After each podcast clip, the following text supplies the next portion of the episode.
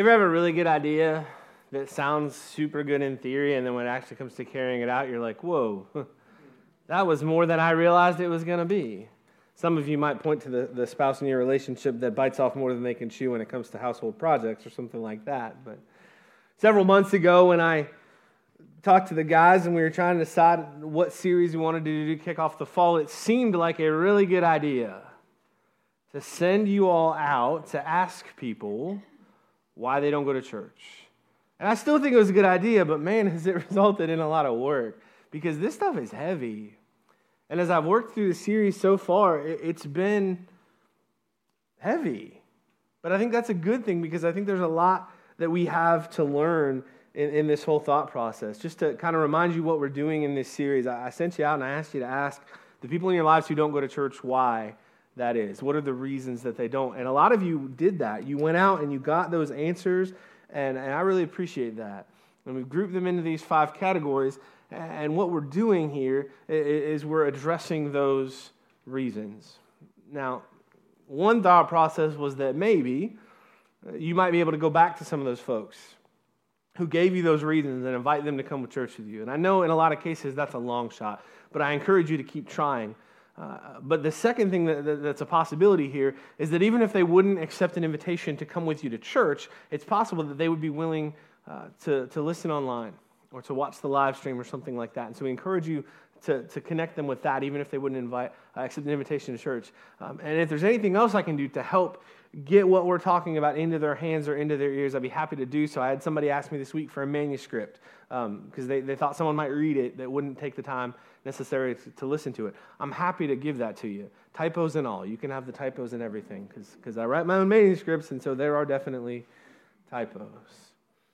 But several months ago, when I sent you out to ask this question, I knew that there were some answers that, that would probably come back.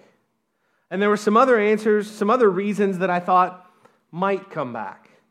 And still more that I didn't expect to hear, or if I was honest, that maybe I hoped I wouldn't hear. There, there are some of these reasons that are kind of disheartening, disappointing. But there was one reason that I was sure that I would hear from somebody. I knew at least one person would give this reason, and I was right. It actually ended up being more than one. Because I believe if you start talking about church amongst a group of people, some Christians, some not, some who attend church, some who don't, it's a near certainty that at some point someone will say, well, they really just want your money. That's really all churches do. They, just want your money. That's really all they care about. Like I said last week, if someone has that belief, if maybe you have that belief, I don't want to dismiss that because it probably means that at some point you've encountered a church or people who call themselves Christians who actually did make it seem like money was all they cared about, or at least what they cared about the most. And I'm sorry if you had that experience. That should not have happened. And I won't suggest that it doesn't happen because I've seen it. Unfortunately, I've seen it. I've seen churches list non givers on a bulletin board. That's one of those things that's so sad you almost can't help but just laugh because it's ridiculous. I've heard of churches who don't allow funerals to occur in their facilities because the deceased didn't give or didn't give enough. I've seen churches focus a significantly disproportionate amount of their time and energy on the people who give to the church over the people in their community who need to know Jesus. I've seen it. And it's possible without even realizing that at some point I've been a part of it. But again, if you feel like the church just wants your money, it's probably because you've seen it too. Additionally, I want to remind you, as we said last week, our goal is not to defeat these reasons that we're talking about in this series, but instead to address them, to process them, and to speak truth and love through that processing. And so, if you're here this week because someone invited you, or if you're watching online this week because someone invited you, or because this topic was one you wanted to know what we had to say about, whatever the reason, if you're with us for the first time or the 400th time, I'm glad that you're here today. And I hope you'll hear what God has for you to hear today. And I'm hoping that we can give some clarity to what is a fairly common understanding of church that it is all about the money.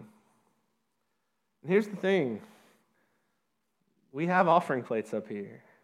Now, we don't pass the plates in this service, but we do in our other services. We do give you an opportunity to give back in the form of an offering. That's something we do every single Sunday. And some people put cash in that plate and some put a check in there. Some don't do either. Some give online. Uh, they'll do so later today, or some even have it set up uh, to automatically give online once a week or once a month or twice a month or something like that. And so, just so we're up front today, I'm not going to stand up here and say, no, we don't want your money, and then ask for it later via an offering time. But what I want to do is tell you why. Why we take up an offering, why we give you opportunities to give back, what that money goes toward, and then discuss where you fit in this whole idea of giving money to the church. Whether you're a, a member of New Life, a believer in Jesus, someone who's still skeptical of this whole thing, or whether you think all of this is malarkey or you're somewhere in between. So we'll start with why. Why do we take up an offering? Well, this book, the Bible, guides everything that we do as a church. We believe that it's the inspired word of God Himself, and so we take seriously what's written in here. And so, one reason that we give an opportunity for people to give back, to give money, is because we believe that God calls us to give back to Him. Now, most people would say, I work hard for my money. I feel like I deserve everything I get. And honestly, some of us, if we were honest, would say, I probably deserve a little more than they pay me, uh, if we were being honest. But we say, I've earned my money. That's my money. I should get to do what I want with it. And there's nothing inherently wrong with saying that. If you work hard for your money, you deserve your money. There's something satisfying about a hard day's work and the reward that comes with it. There's something satisfying about providing for your family. But stop with me for a moment and consider who gave you the ability to do whatever it is that you do to make money. I believe that God gave you that ability. Consider who gave you the intelligence and the drive and the desire, and in a lot of cases, the natural talent and skill to do whatever it is you do. I believe that God gave you that as well. If you look back at the book of Deuteronomy, found in the Old Testament of the Bible, in the time of a man named Moses, Moses had been the leader of God's people for a long time. And through a lot of ups and downs, Moses had led them, always relying on God. And so, in his old age, as Moses begins the process of handing over leadership of God's people to a younger man named Joshua, Moses leaves God's people with detailed instructions on how they are to live. And it's important at this time because God's people were preparing to cross into a new land, a promised land that God had led them to through so much. And Moses addresses that as we read in Deuteronomy chapter 8, beginning in verse 6. So obey the commands of the Lord your God by walking in his ways and fearing him. For the Lord your God is bringing you into a good land of flowing streams and pools of water, with fountains and springs that gush out in the valleys and hills. It is a land of wheat and barley, of grapevines, fig trees, and pomegranates, of olive oil and honey. It is a land where food is plentiful and nothing is lacking. It is a land where iron is as common as stone and copper is abundant in the hills. When you've eaten your fill, be sure to praise the Lord your God for the good land he has given you. And so he describes this land and he doesn't do it justice, to be honest with you, because it has everything they need. And as we'll read in a moment, it had been a while since these people had had everything they needed. And so Moses makes it clear that they needed to remember that this, this new feeling again of having everything they needed, and when they'd eaten their fill, that they need to make sure that they still give God the credit for providing it. He goes on in verse 11 but that is the time to be careful. Beware that in your plenty you do not forget the Lord your God and disobey his commands, regulations, and decrees that I am giving you today. For when you have become full and prosperous and have built fine homes to live in, and when your flocks and herds have become very large, and your silver and gold have multiplied along with everything else, be careful. Do not become proud at that time and forget the Lord your God who rescued you from slavery in the land of Egypt. Do not forget that he led you through the great and terrifying wilderness with its poisonous snakes and scorpions, where it was so hot and dry. He gave you water from the rock. He fed you with manna in the wilderness, a food unknown to your ancestors. He did this to humble you and test you for your own good. He did all this so you would never say to yourself, I have achieved this wealth with my own strength and energy. Remember the Lord your God. He is the one who gives you power to be successful in order to fulfill the covenant he confirmed to your ancestors with an oath. So Moses reminds them of everywhere they had been and that God was the one who had walked them through those situations. That he was the one that walked them through and out of slavery and through the desert. And he fed them when they were hungry, and all of these things, that that was God. That even when times were tough, God was still there. And Moses challenges them to remember the Lord their God, for he is the one who gave them everything they had and continued to give them everything they would have, including the power to be successful. And, and the truth is, I, I, don't know what kind of deserts you've been through, or maybe what kind of desert you're walking through now, but understand that we need to see that same thing. We need to see God that same way, that God is our provider. And beyond that, that He gives us what we need to provide for ourselves and for our families and even for other people.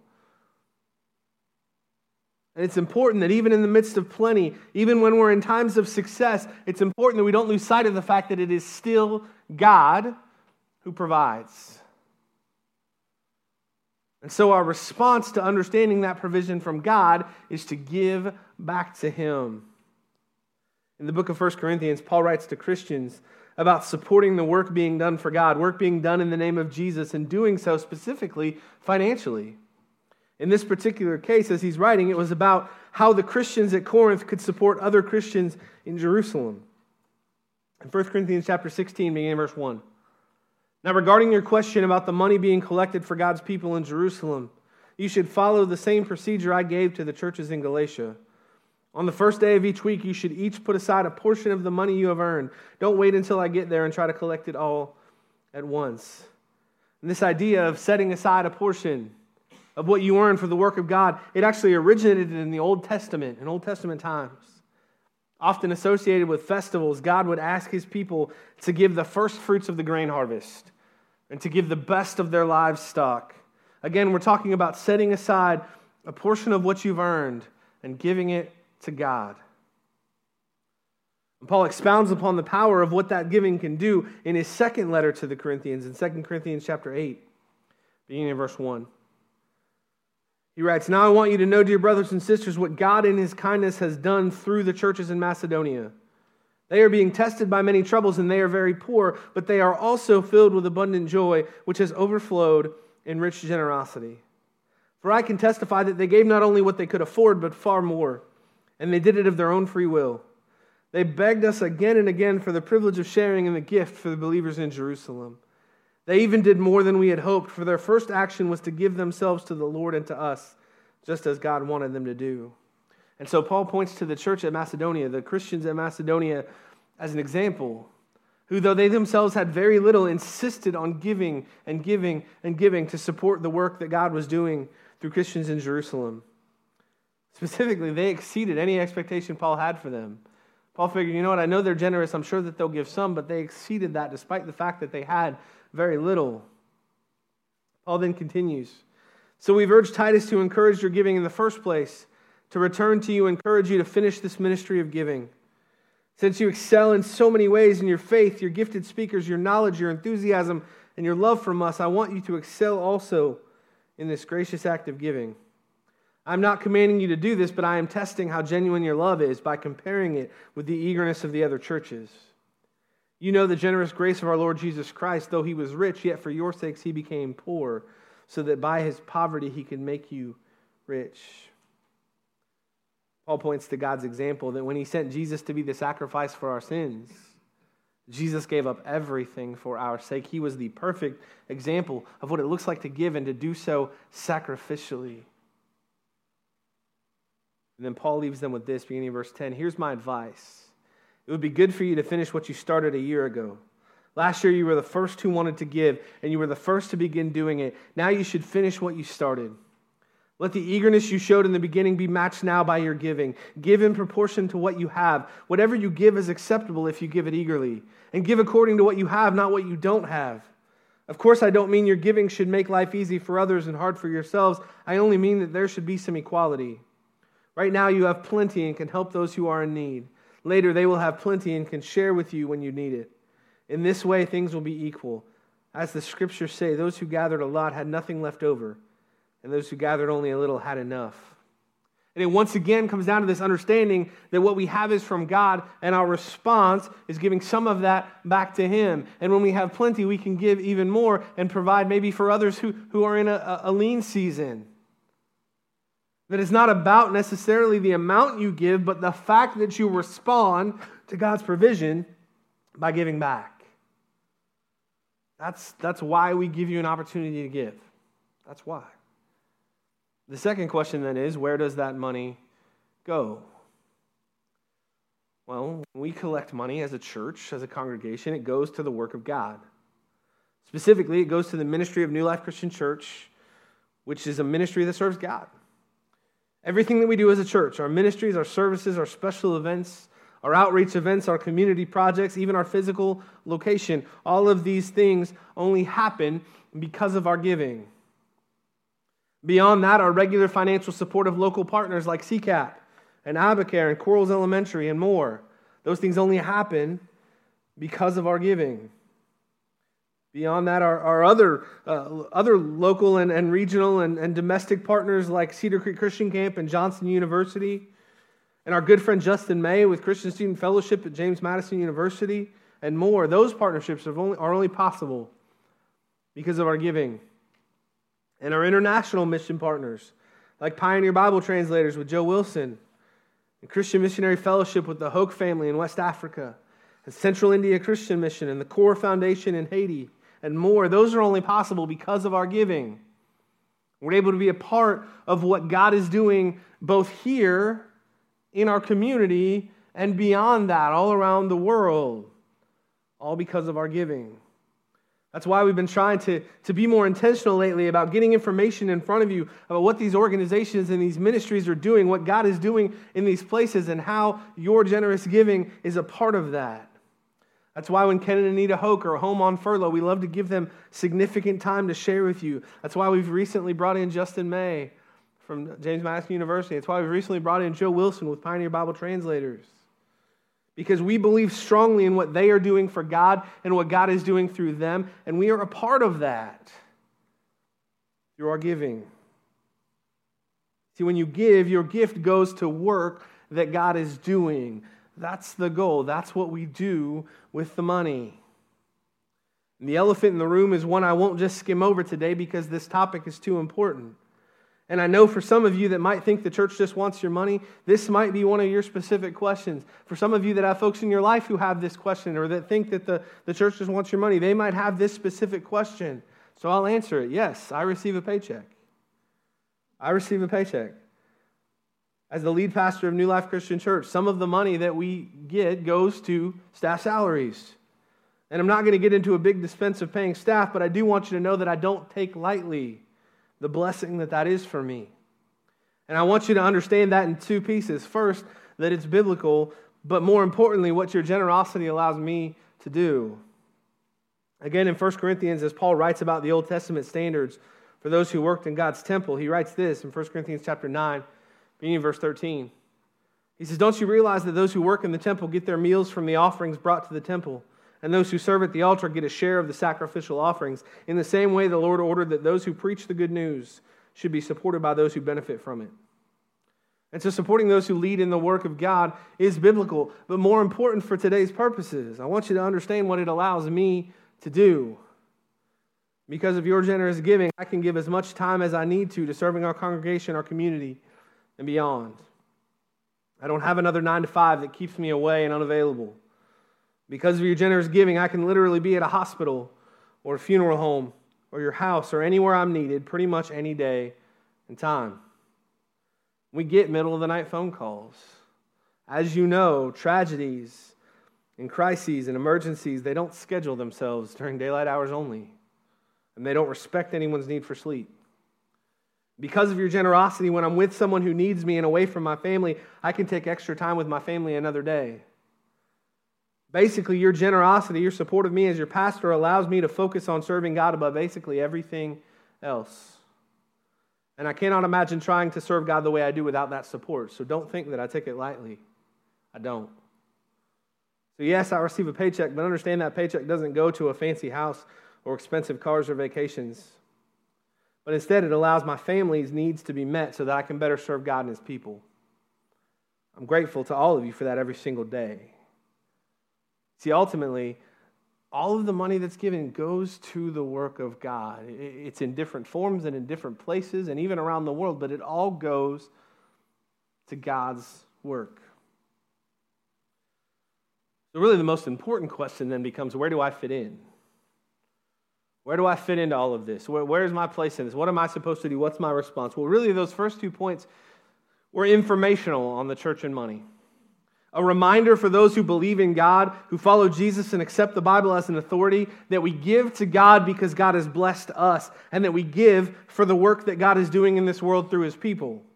And these same points are also an explanation for those who don't necessarily believe those same things.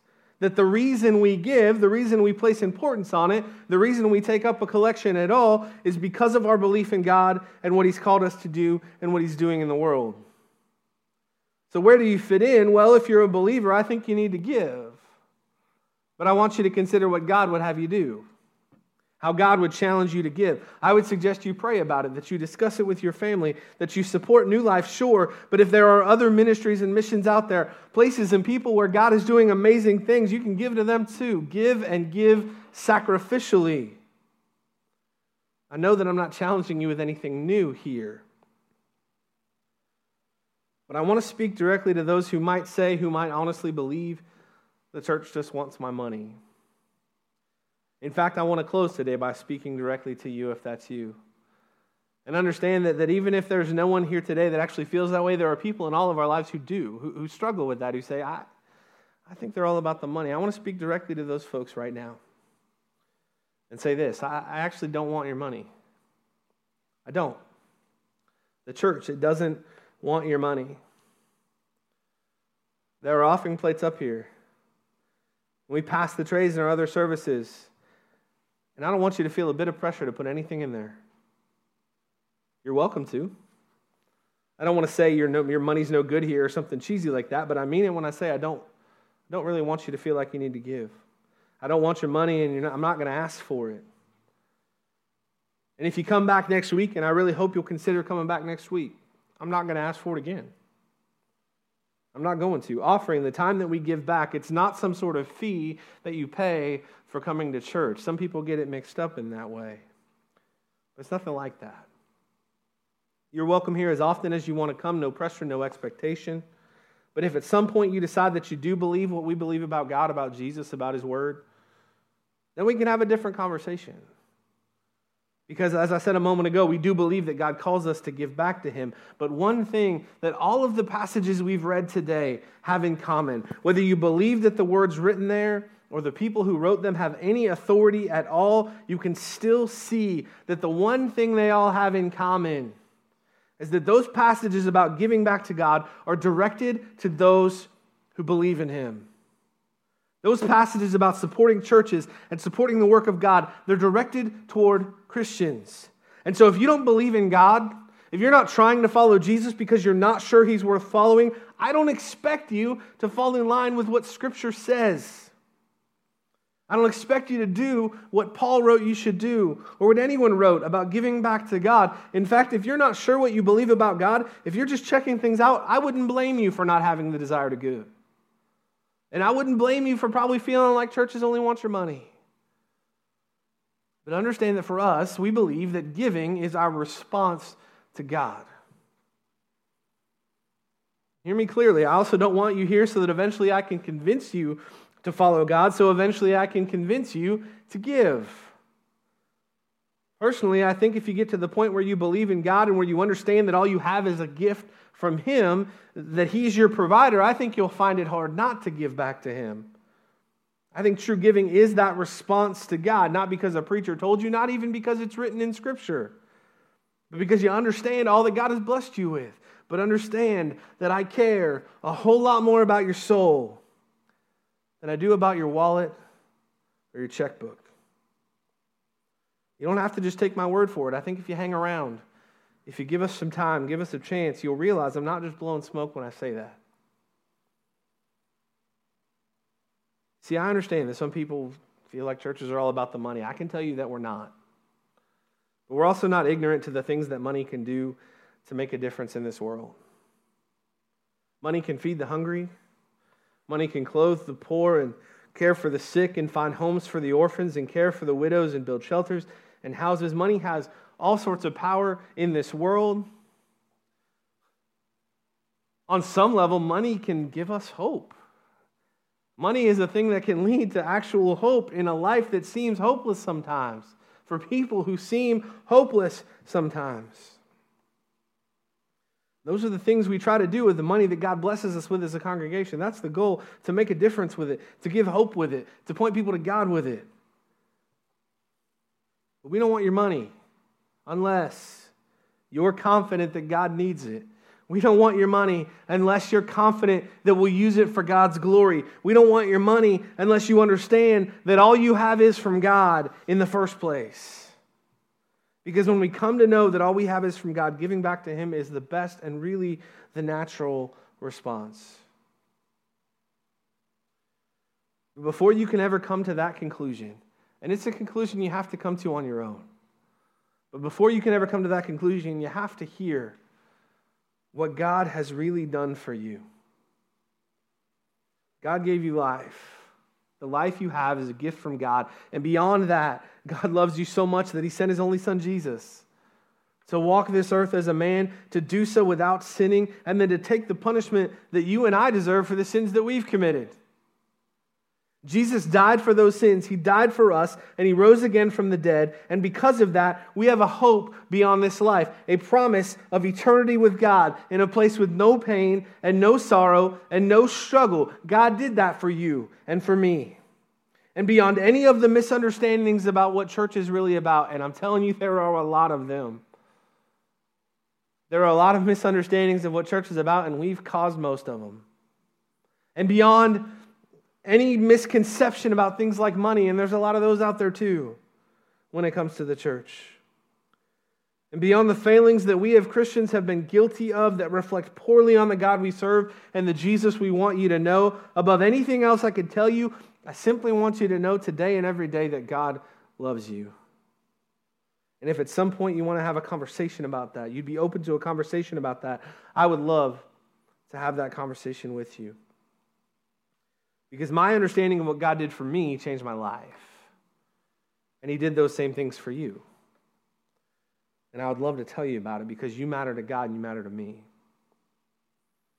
Now, I know that, that little spiel there, it probably didn't tell you anything you didn't already know. Maybe it did. I hope it did. But I can tell you this for sure. Every single one of us has people in our lives who, who, don't, who don't know that who don't believe that, who may not believe that anybody loves them, let alone the God of the universe, who may feel like no one's ever done anything for them, that nobody's ever given up anything for them, let alone the kind of sacrifice that God made for us.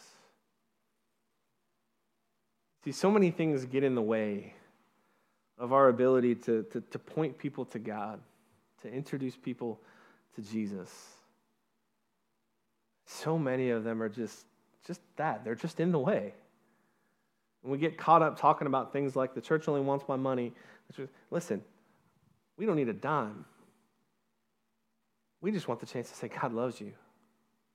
God loves you so much.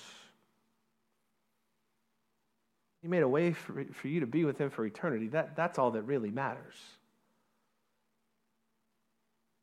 That's what the people in our lives need to know Somewhere along the line, somebody's made them believe that it's about money, or it's about status, or it's about being part of the club, or whatever it is. It's really about God's love. It's really about that sacrifice. That's the message we have. That's the message we have to share. It's too important. Let's pray. God, thank you for loving us that much. God, I pray that you would give us the words and the actions to communicate that. Because so often we do a poor job.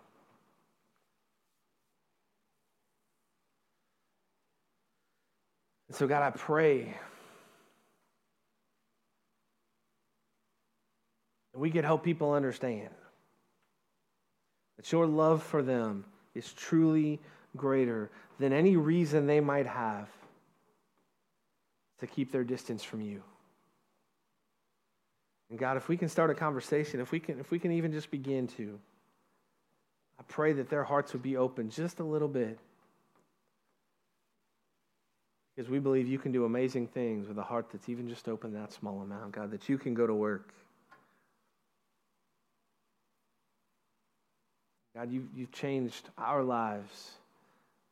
So we believe that you can change the lives of the people around us who need to know you.